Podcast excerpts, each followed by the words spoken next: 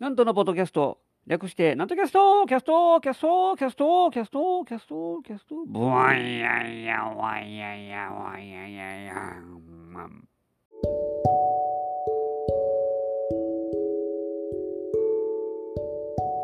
お前は当家のなんだ。俺は主人の二兵じゃ。何時が二兵か。さては許すを使いやがったな。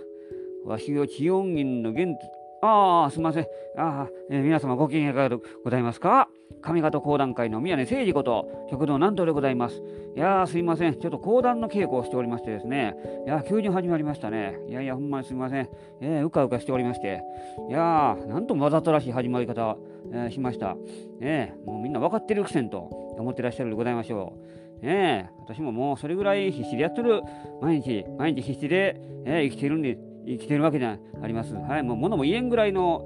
必死さ伝わっているでしょうか。ちゃんと一応、それなりに稽古してるんですよ、私も。ねあの、その話後で、後でちょっとまだしますけども、ね、本当にわざとらしい始まり方ございました。ねあの、そんな、そんなこと言ってる場合じゃないですよ。もう連休、いよいよ始まりますよ、連休が。大型連休ですよ。皆様お待ちかね、待ちに待った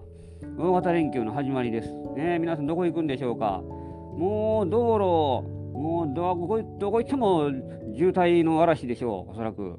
ねえ、あのー、始まる前がもう一番楽しいですね。ね今から何しようか、どこ行こうか、あんなことしよう、こんなん食べようとかですね。もう本当に、もうウキウキするような、えー、もんでございましょうね。えこれが連休終わりがけの7日とか8日になったらもういやいや死にたい明日から仕事やとかいう人になるですからね本当にそうなるとね、もう始まってしまうと、ねまあなんかね、もうあとはどうにでもなってしまいますが、始まる前がやっぱり楽しい。遠足でも何でもね、旅行行くとか、ね本当にウキウキしますからね。うん。まあ本当に皆さんもウキウキしている頃でございましょう。ね世間の働いている人たちは、暦通りの人はそうですよね。暦通りじゃない人はサービス業の人にとったら、これほど憂鬱な期間はないでしょう。もう頼むから早く終わってくれと思う方多いんじゃないでしょうか。私はもう何も関係ないです。なんか。ええ、連休でも暇なんです。本当は連休だから忙しくなきゃいかんってなもんですけども、うん、どういうことかですね、うん、やることないんですよ。暇なんですよ、結構。困ったもんですよ。うん、忙しいのかいいのか、暇なのかいいのか分かんないですね、なんかもう。人が働いている時に私は休む、え、人が休んでる時に働くという、え、仕事のはずなんですが、うん、一体どう、どういうことだ、これは。えー、あの空いてますよ、私。えー、だからあの遊びに行きますよ。めちゃくちゃ遊びに行きますから。あ皆様、あのもう暇を持て余して、どうしようもない方、なんとさんでも読んで、ピクニックでもしようという人がいらっしゃったら、ぜひともあの飛んでいきますからね、私。ねめちゃくちゃ空いてますから、いつでも呼んでくださいね。うん。それからちょっと、ちょっとだけなんかご馳走してほしいな。いや、そんなこと言わないですよ。ええ参加するだけでも十分ですからね。と言いながらですね、一応、あのー、バスケをしようって誘われてたんです。ええあの、大学の友達同士でですね、もう何十年も前からずっとバスケのサークルやってまして、みんなもそれぞれ社会人になってますけども、社会人になっても、えー、時々集まってバスケをしようというふうにですね、体育館借りてやってるんです。やってると言いながらも、ちょっとコロナも境に、もうめっきり回数が減ってしまって、なんか年に1回とかそんなぐらいになってしまったんで、非常に、えー、以前はですね、ほぼ月に何回とかあったんで、毎月ぐらいに、えー、行ってたかなという感じだったんですが、もうだからそういう機会がなくなってしまって、もう途端に運動不足になってしまったんで、前回行ったんがほんまにそれこそ去年の今頃だったかな、1ヶ月、え、1年か、1年ぐらい前にバスケをした。え、みんなそれぞれですね、同じように年取っていきますから、え、大学の友達いうぐらいですから、みんなそれぞれ、え、役年とか、もうそれを超えたぐらいの人ですからね。野球選手だったらもう遠くに引退するとか、ね、それぐらいの年齢ですからね。今でもやってるの言ったら、ヤクルトの石川ぐらいじゃないですかね、ピッチャーの。それぐらいの年齢になってきますから、うん、だんだん動けなくなってくるんですよ。バスケも結構ね、ハードなスポーツなんでね、えー、走りっぱなしなんでね、ほんま言うたら。でも、まあ、ちんたらやってるので、割とサボりながらやってますけどね、えー、僕らは。えー、それでもやっぱりね、そうやって、あのー、やっぱ久々にやると、体全然動かないんです。ほんまに。もう足が上がらなくてですね、あの日頃、ちゃんと運動してる人、それこそランニングしてるとか、そんなんやったらまだいいですけども、えー、僕らもやっぱりそういう機会がないと、バスケットがないとですね、運動しなくなりますから、えー、別にジム行くわけでもないですし、うん、だからもう体がなまってしょうがないですね。一応私、あの筋トレはやってるんですけどね、筋トレだけ。えー、それでも週に1回とか、えー、そんなぐらいのペースですから、全然有酸素運動とかそんなんしてないですからね。だからもう運動しなくなると、みんなはブクブクと太っている、太っていくんですよ。中年太りというやつですね。運動しててももう太る人は太りますし、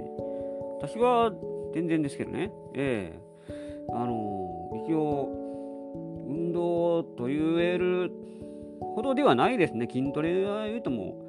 う、腹筋とか腕立てとかちょ、ちょっとの時間だけですからね。ほんの腹筋と背筋と腕立てだけなんで、5分ぐらいで終わってしましまうんですよ。終わってしまうんです。ジム行くわけでもないですし、ジム行ったところで別にななんてことないですからね。備えてちょっと、あのうん、前、だいぶ前に言いましたけども、増量したいなと思ってますから、ほんまプロテインでも飲んでやろうかなと、えー、思った、ちょ今でもちょっと思いますけども、思ってるんです。えー、でプロテイン飲むからにはやっぱり運動しないといかんもんでしょ、あれは。だって。ただし、あのちゃんとトレーニングしてからプロテイン飲むとかですね、そんなんしないとね、あの効果はないですし、運動してからすぐにできるだけ早くそういうのを摂取しないと、えー、効果がないと言われてますから、うん、かといってそんなムキムキになってもしょうがないですからね、我々。もうこんな文化系の、えー、仕事ですし、まあ、それ体力はそれなりにいるでしょうが、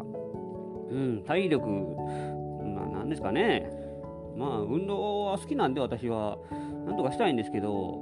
よりによってですね、だから、そのバスケやろうって言われてる日が、自分の回答重なってしもてんです。この連休によりによって、他の日をガラ空きやのに、その日だけで4月30日、私のカラホリの会ありますけども、その日にバイスケやろうって、えー、昼間からですね、やろうと。もうその日その日だけあかんねんな。他の日にしてくれたらもう、えー、5月3日、4日、5日やったら、えー、3日間もやる言うたら3日間、3日とも行くぐらいの、えー、気合の入りようですからね、その日だけ仕事、仕事が、仕事というかね、もう自分の、ななんか、ね、自主工業ですから、えー、これほど口惜しいものはないですよ。まあしかし、そうやってですね、連休を皆様、えー、楽しみに、それぞれ楽しみ方はいろいろでございましょう。皆さんどこ行くんですかね、えー、動物園なんかもやっぱりいっぱいでしょう。えー、お子様、あの、遊ばすには動物園一番いいですよ。いろいろありますね。東山動物園もあるし、アドベンチャーワールドもありますし、えー、天王寺動物園行く人も多いんじゃないですかね。えー、フリーペーパー、あのー、また手に入れましたよ。トゥギャザー、天王寺動物園。空は飛べないけど、飛ぶように歩く。フンボルトペンギン。えー、短い足でも穴掘り名人とありますよ。うん。一般的な鳥と見た目は違いますがですね、ペンギンは鳥の仲間です。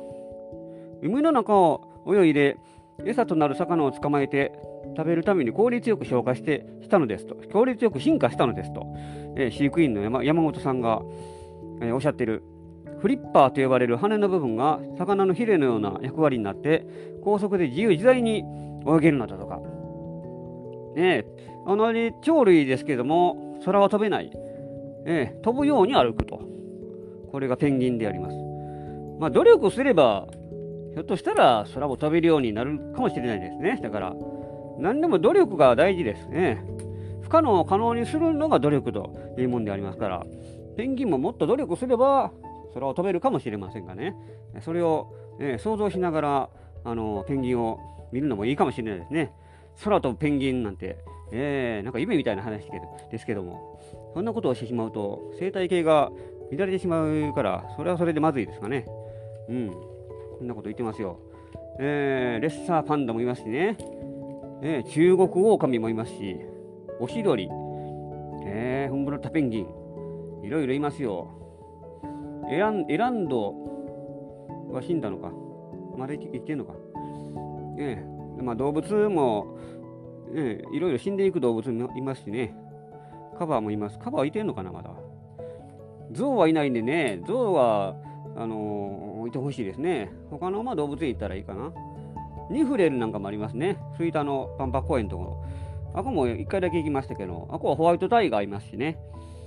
えー、普通に触れるなんか動物、動物園。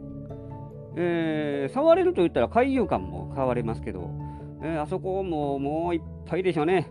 えー、これの連休やったら、うん、もうにぎわい、にぎにぎしいでしょう、おそらく。家族連れで、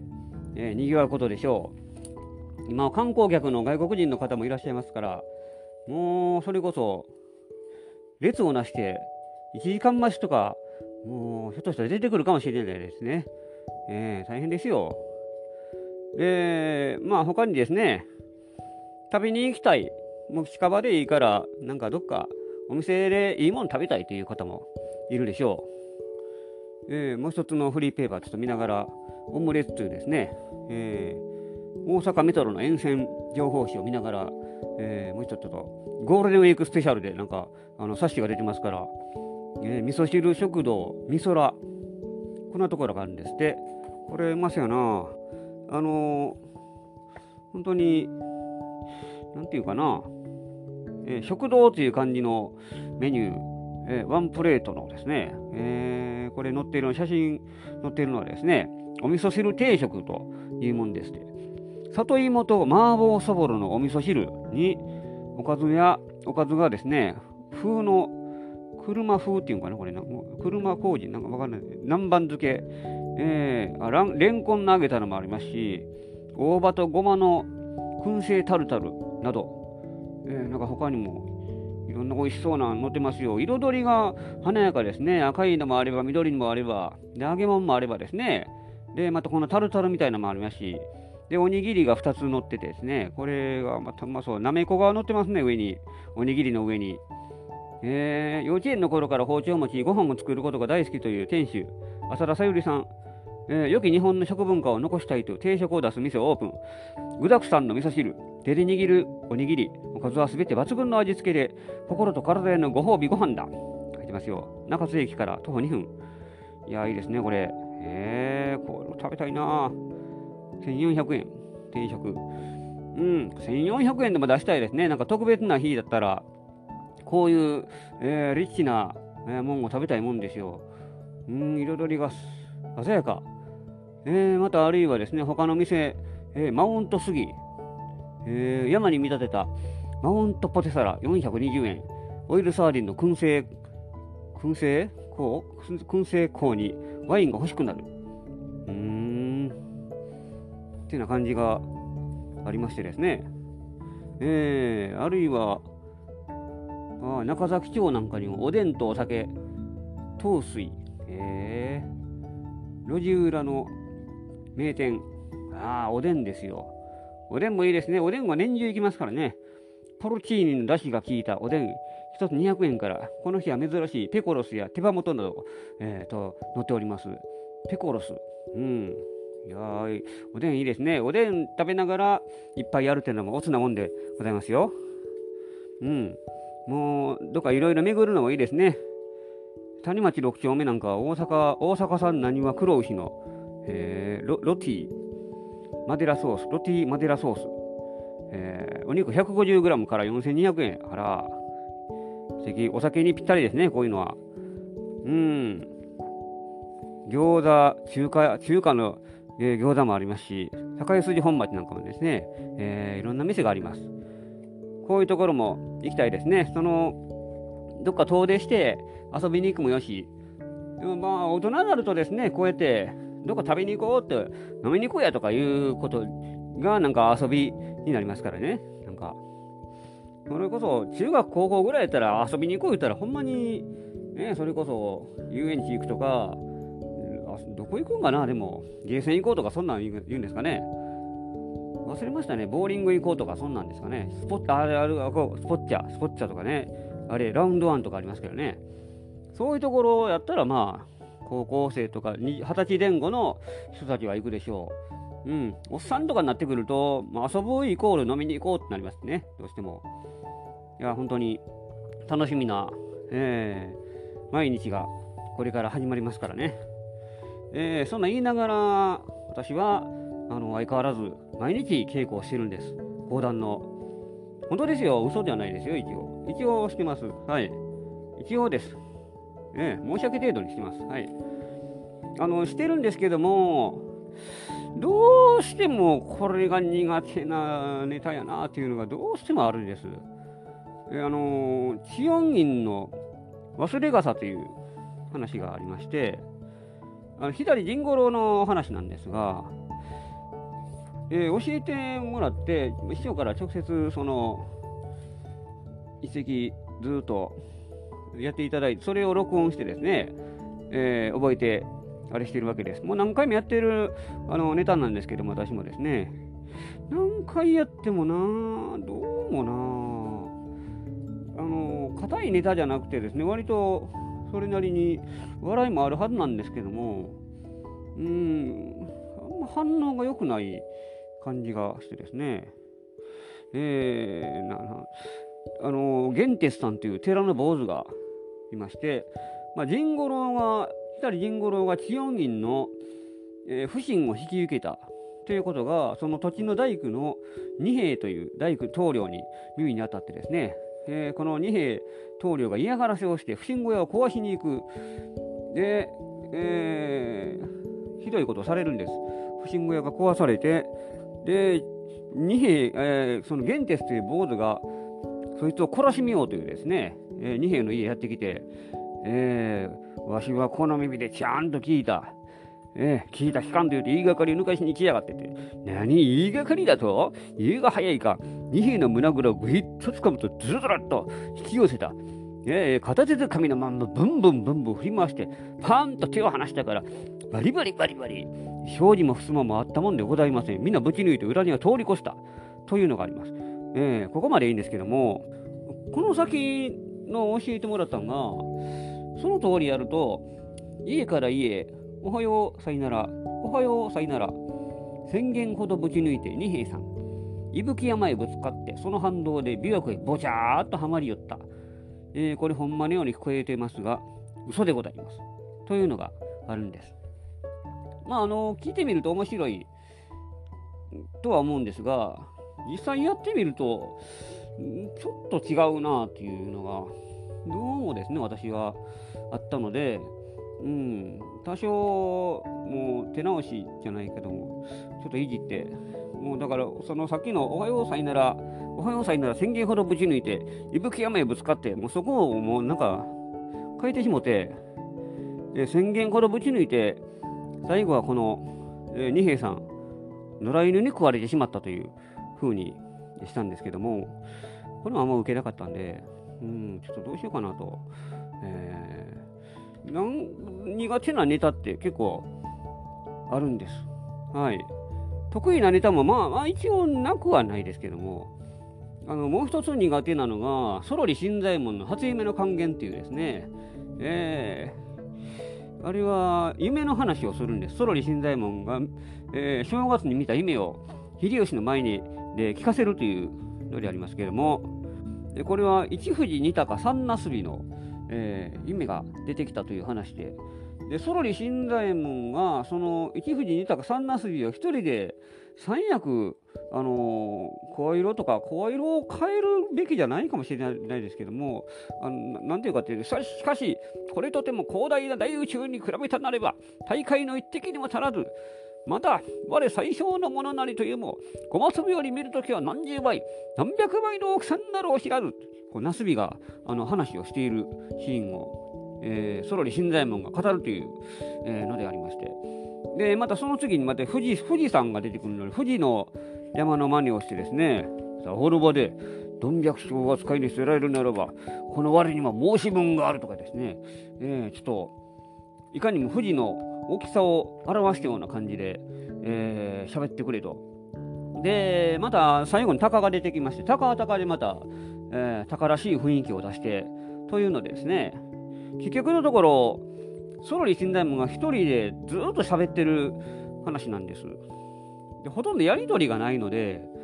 これがしんどいんです。やりとりのないネタっていうのは結構話が広がらないんでね、えー、そっからどうなんねんっていう感じじゃないんでね。ソロリ死んだもんが夢の話をずっとするというだけの話、だけって言うとおかしいですけど、あのー、お客さんの前でやっても、どうにもお客さんが退屈そうな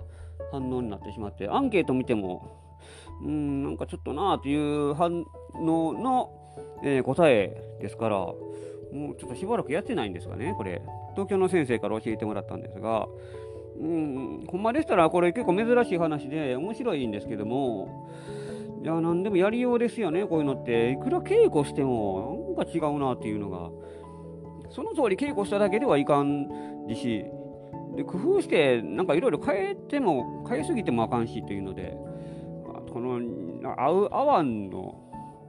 うん、ありますよね、その落語でもありますけども、うん、それ私の悩みどころの人ってあります。うん、あのそれなりにあのいろんなネタをやったりしますが、うん、こういうネタもですね、ちゃんと完璧に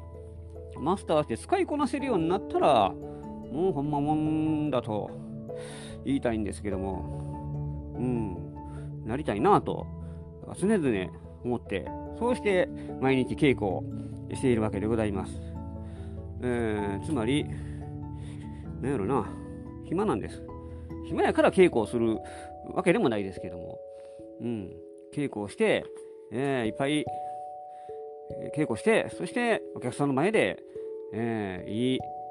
芸を見せるというのが我々の使命でありますから、えー、あのだから連休が暇なので皆さん誰か呼んでください。誰か遊ぼうよという話をしたかったわけなんです。はい。皆さん分かってもらえましたでしょうか？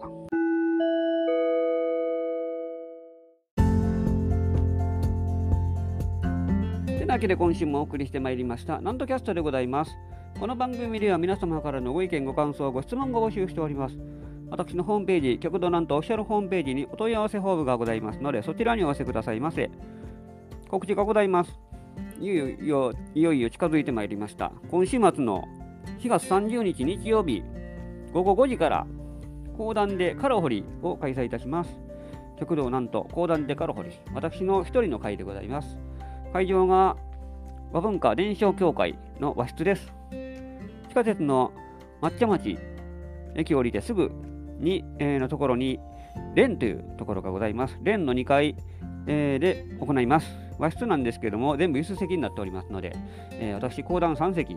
で、えー、前売りが1500円、当日1800円となっておりますので、えー、ぜひぜひお越しくださいませ。ご予約受け付けております。で、その他ですね、毎月やっております、あのみその、みそのじゃなくて、並木座落語会、えー、桂崎之助さんと私なんとの2人の会、毎月第3木曜日にやっております。次回が5月18日、木曜日、